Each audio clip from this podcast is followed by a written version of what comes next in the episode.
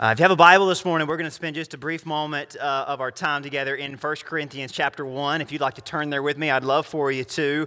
Uh, we'll read from verse number eighteen in just a few minutes. Um, you know, I do a lot of thinking about history and about how we fit into what God has been doing for more than two thousand years. I mean, he's, of course, has been active in the world uh, since the beginning of our, our time. But the church, of course, being established two thousand years ago, um, you know, it may seem silly to some that uh, we gather together in an assembly like this, dedicated to uh, just a few hours a week uh, to corporately worship. Uh, it, it may seem silly to some that we would celebrate uh, and exult at the sight of someone being immersed or in, being baptized into water. Uh, it, it may seem unnecessary that someone make a public uh, proclamation of their faith. Uh, you could just keep it to yourself, right? Uh, it, it may seem archaic, keeping a tradition that dates back all those years. Uh, it may seem foolish, staking your faith on a man who lived and died on the other side of the world when the world is a much different place than it was in his time. It may seem foolish choosing to pursue a lifestyle that's more about giving than taking, serving than lording, uh, that values second place more than first place, that sees gain in losing, that doesn't deem things like meekness and forgiveness as weaknesses, but as virtues and strengths.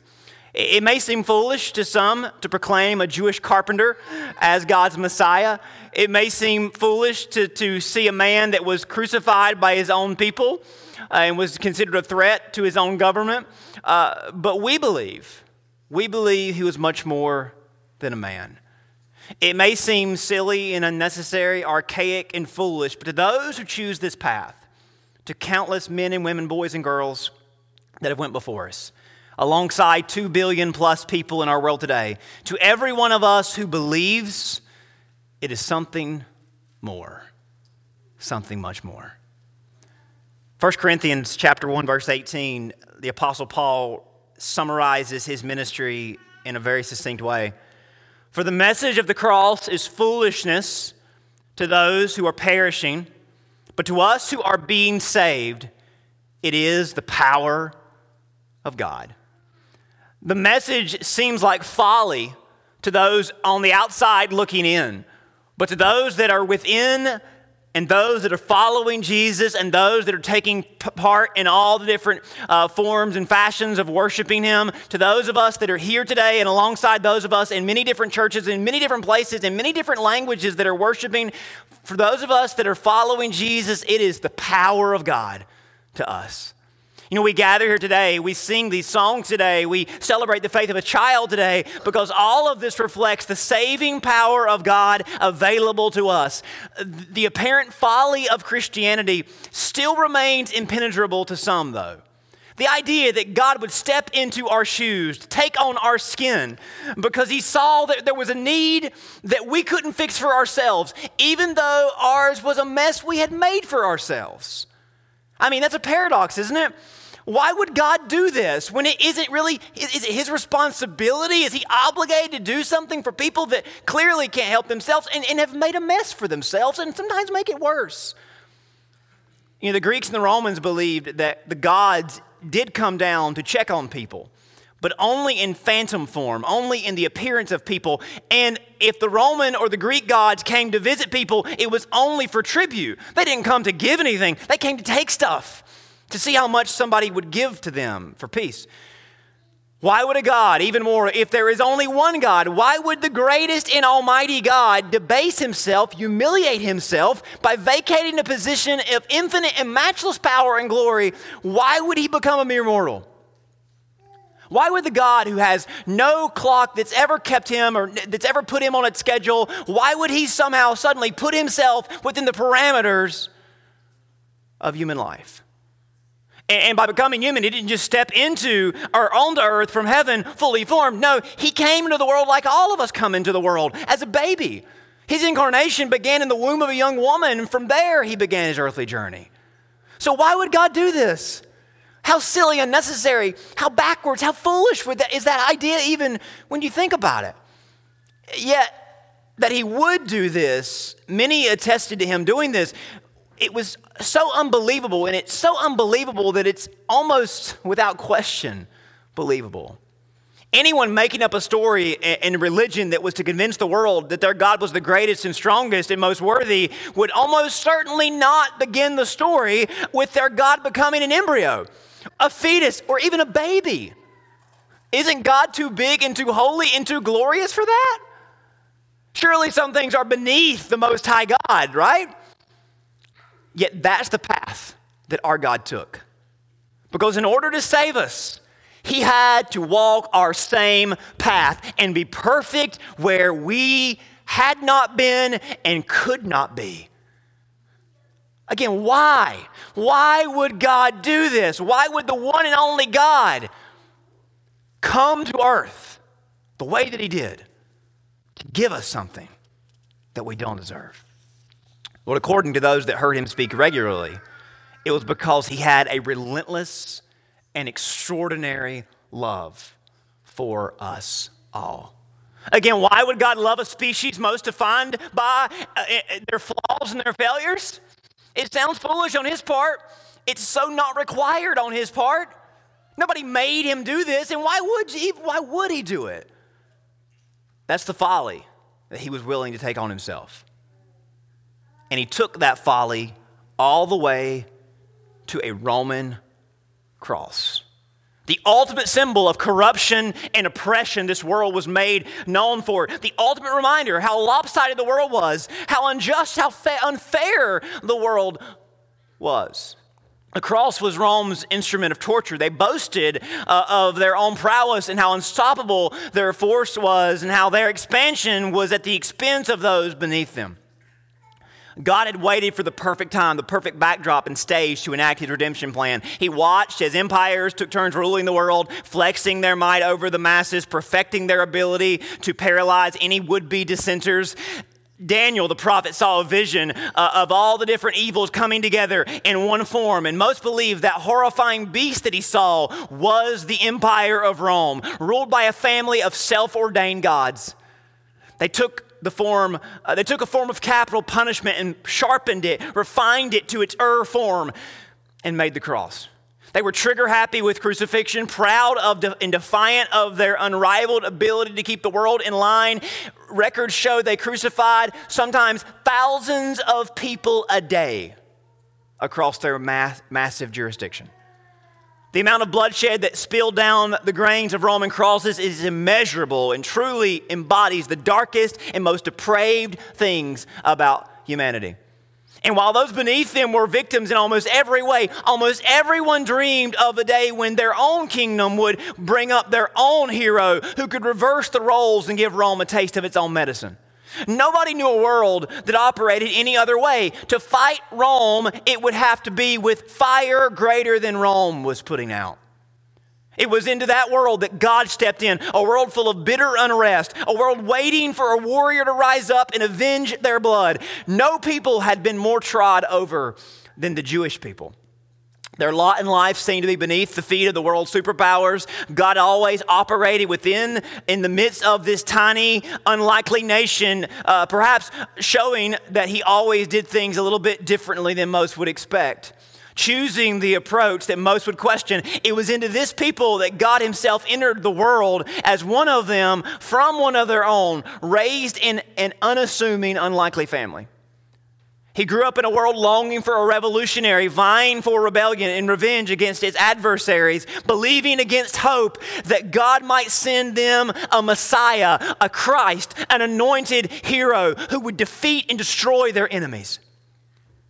Yet overlooked for years in their company was this young rabbi named Jesus, who had a name taken after the ancient warrior and founder of Israel, Joshua. But Jesus was no Joshua. He was no warrior. He was just a carpenter. Nothing about Jesus suggested anything special about him until he started performing signs and wonders, and people began to ooh and ah and say, clearly this man works the power of God. But after he began became famous, he began preaching, he began teaching, and his sermons did not match up with his miracles. In fact, his power was continually undermined By his passive, humble demeanor and rhetoric, he had the power to command nature. He could heal the sick, yet he used his platform to preach vanilla and toothless values, love and mercy and generosity and forgiveness and patience and purity. Who's going to start a revolution with that? Yeah, he does some great miracles, but Jesus, could you kind of beef up? Add some teeth to your sermons, because that's not going to scare Rome. That's not going to get us our power back. That's not going to change the world. Love your enemies. I mean, who does that? And who would do that? And why would we do that? Just give them more time to plan to take from us. All the while, Jesus kept healing people and proving he was from heaven by exercising heaven's power. His followers wanted so badly for him to catch the rest by surprise and usher in the kingdom with swift vindication, but he preached the exact opposite. That his kingdom was coming in an unexpected way, that it would be entered in by those who were willing to sacrifice the world's treasure and the world's pleasure. And most heard him, and they thought, Jesus, we're the least of society. We're the bottom feeders. I mean, how much more do we got to give away? We barely have anything to give. Save your life by losing it. If we have no life left, what will there be to save, Jesus? Whatever he meant, it was undeniable that he possessed the saving power of God. Thousands were fed on one occasion by a little boy's lunchbox. The blind received their sight. The disabled were raised to their feet. And most convincing, a dead man was raised back to life. So even though they were unimpressed and unmoved by his sermons and his lessons, there was no questioning that he was indeed a man sent by God, because how else could he do the things that he did? And this is why the masses kept following him. Yeah, the sermons had some good points sometimes, but they were determined to see him through. They were determined to make him their king, and maybe he was just stringing them along. Maybe, just maybe, they had to stay in touch just to see what his final act would be. So they demanded him to be their king. They assumed it, and many would, would hope he would go along when they would confess things like this. Nathanael said, "You are the king of Israel." And Jesus said, "No thanks, Nathanael. I'm not here to be a king. Follow me." But that's not where we're going. And on one occasion, they begged him, and they even tried to force it, perceiving that they were about to make, come and take him by force and make him king. I mean, how would that even work? Jesus withdrew himself because he saw what they were planning. Another occasion, they planned a great parade that they thought he could not resist the stage they were setting for him. They took branches of palm trees and went out to meet him. "Hosanna, blessed is he who comes in the name of the Lord, the King of Israel." Yet every single time he refused to take them up on their offer.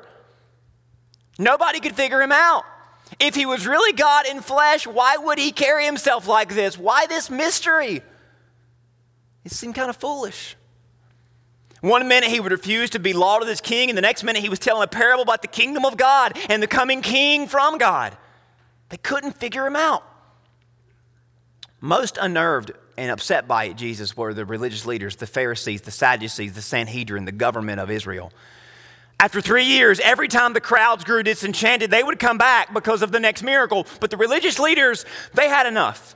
Every festival was ruined by Jesus, overshadowed by Jesus. He was driving them crazy. He was pulling, you know, pulling them out of their seams. So they decided to get Rome involved. And they knew once they got Rome involved in a would-be seditionist, Rome would act very quickly to snuff out an insurrection.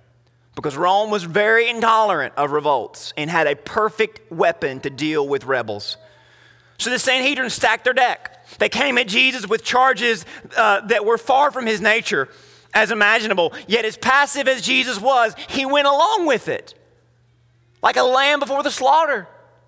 He was brought before the Roman governor, Pilate, early one morning as, as if to suggest the matter was urgent. "Pilate, you got to get up early. We've got a real troublemaker on our hands." He was unimpressed. He was unconcerned. Jesus wouldn't even speak in the initial interrogation. Pilate was actually insulted. Rather than, especially after the religious leaders made out like Jesus was some terrorist plotting some big event or a big attack on Rome. So Pilate had Jesus whipped and beaten where he could not even walk afterwards. crawling because of the flogging on his back. But the Jews told Pilate that Jesus said things like he was the Son of God, that he came from heaven. And Pilate was in disbelief. You mean that man? That man that literally just stood there and let me flog him within an inch of death? The man that wouldn't even defend himself? You say that man claims to be the Son of God? Pilate says, maybe I need to hear him out some more, but I, I, I don't. I don't see it in that guy.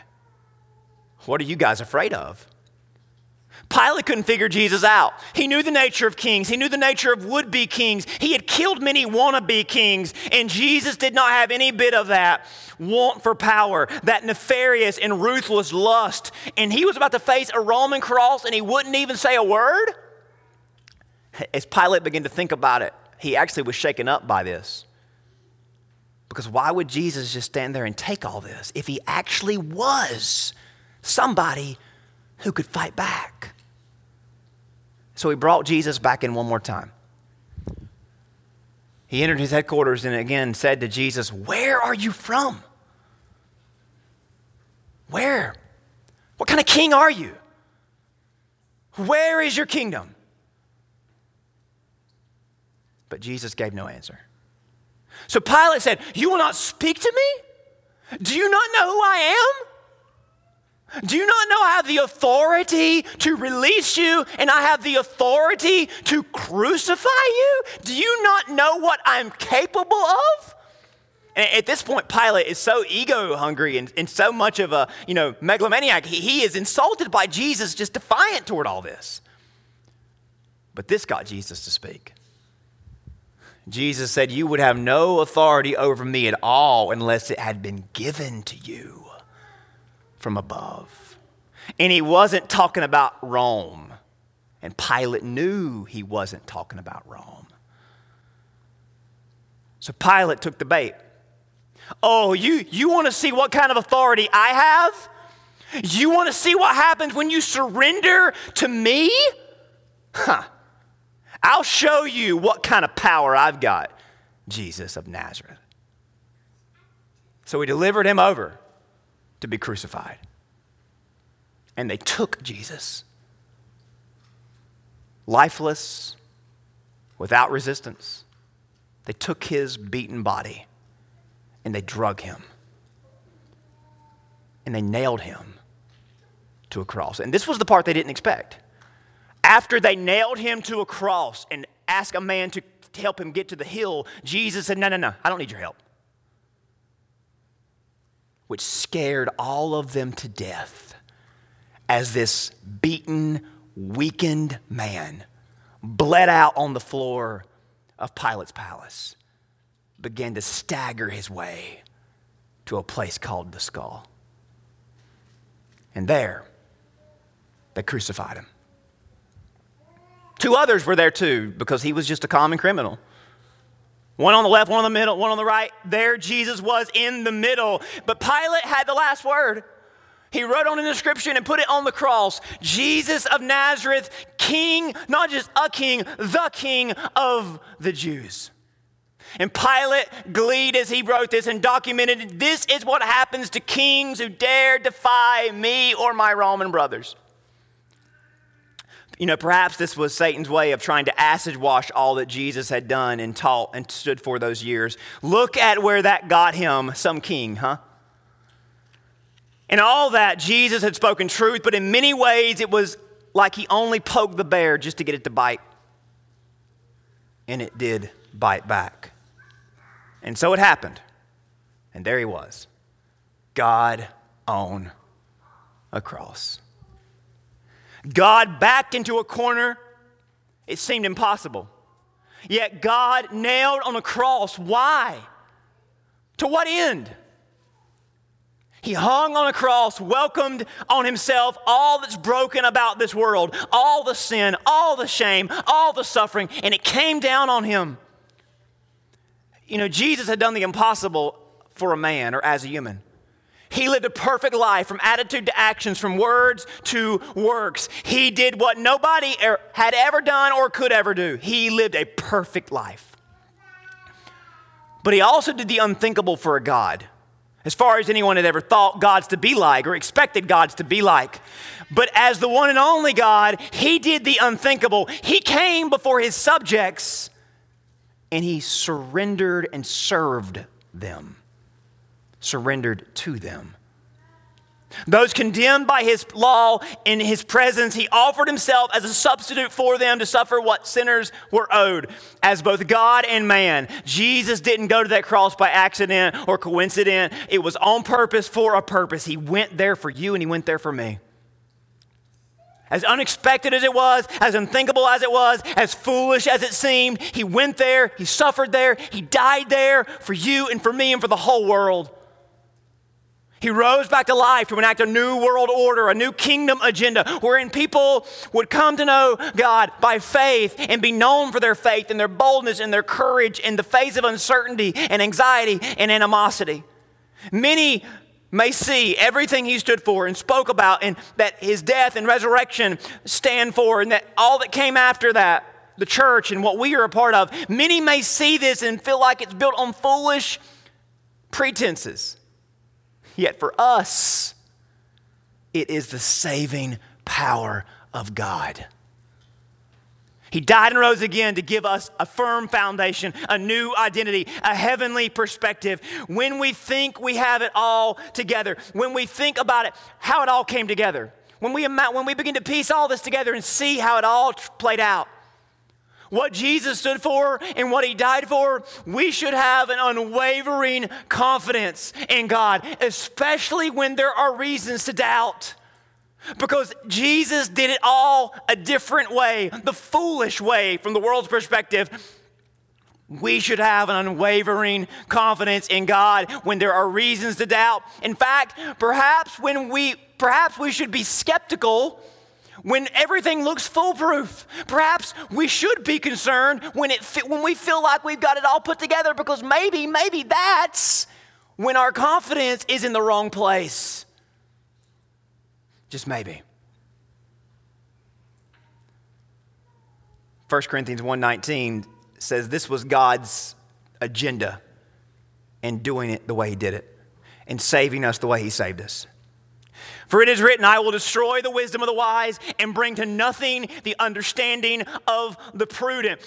As we celebrate baptism today, as we worship our crucified and resurrected King, we are reminded of how God works, and we should be emboldened to pray for his will to be done in our lives, if only to have more evidence of his saving power. God does not do things our way or the way this world works.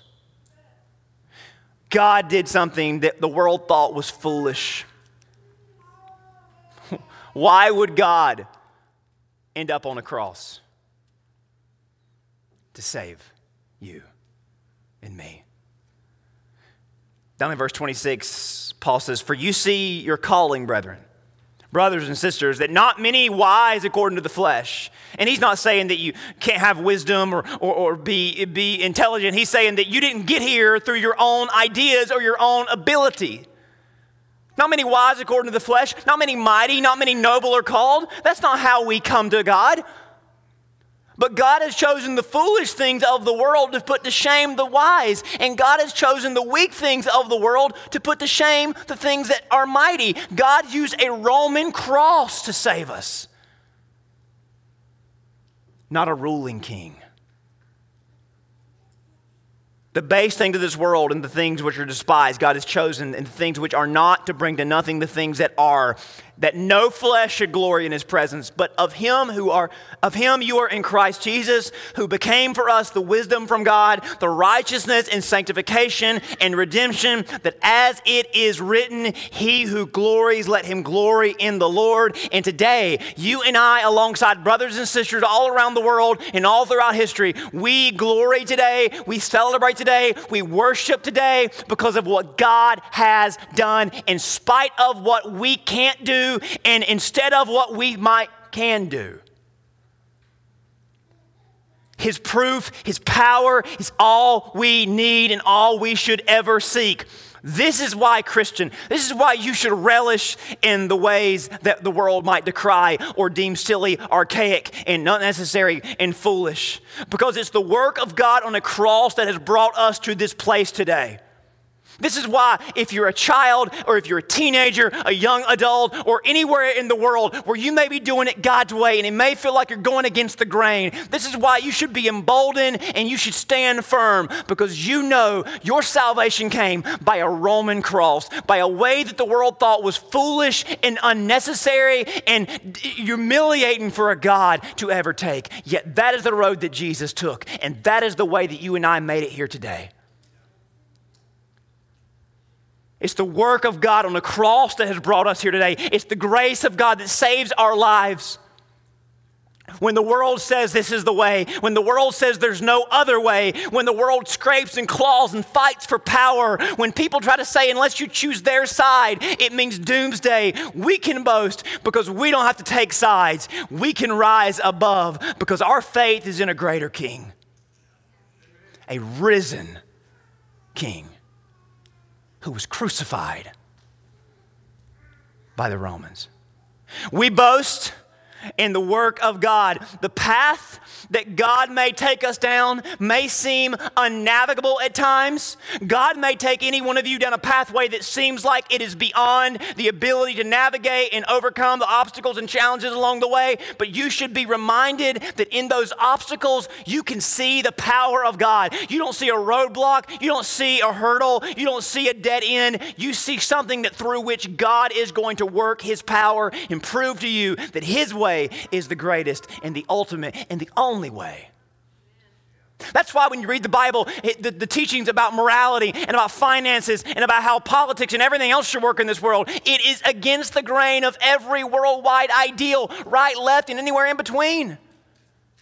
Because God's way is different. God's way is better, and God's way is what brings redemption to our lives. That may seem foolish to some. But to us who are being saved, it is the power of God.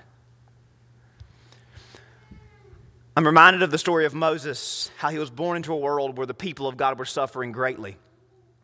Once guests in, the, in Egypt, now oppressed people, slaves to an evil empire. For fear of being outnumbered, Pharaoh commanded all baby boys be cast into the river upon birth. You know the story. Moses' mom hides him for as long as she could, but at three months old, she couldn't hide him that he was a boy anymore. So she came up with an idea. She made a basket out of reeds and said, I'm going to commit him into the hands of God, and placed him in the Nile River and sailed him to where she thought she would never see him again. But the story goes that Pharaoh's daughter was in the river that day and saw that basket and opened it up and saw a baby, a Hebrew baby boy. And the story goes that even his own mother was called upon to nurse him, yet she turned him back over to Pharaoh's daughter after he was weaned. And don't you see how this was all working out? How God was going to raise up in the palace of Pharaoh, the deliverer of his own people, how nobody else would know it, but yet the prince of Egypt would be a Hebrew? I mean, it seemed like it was God's perfect plan. And maybe Moses even thought that. Maybe he even believed, this is how I'm going to save my people from within as king one day. Yet that's not how the story goes, is it?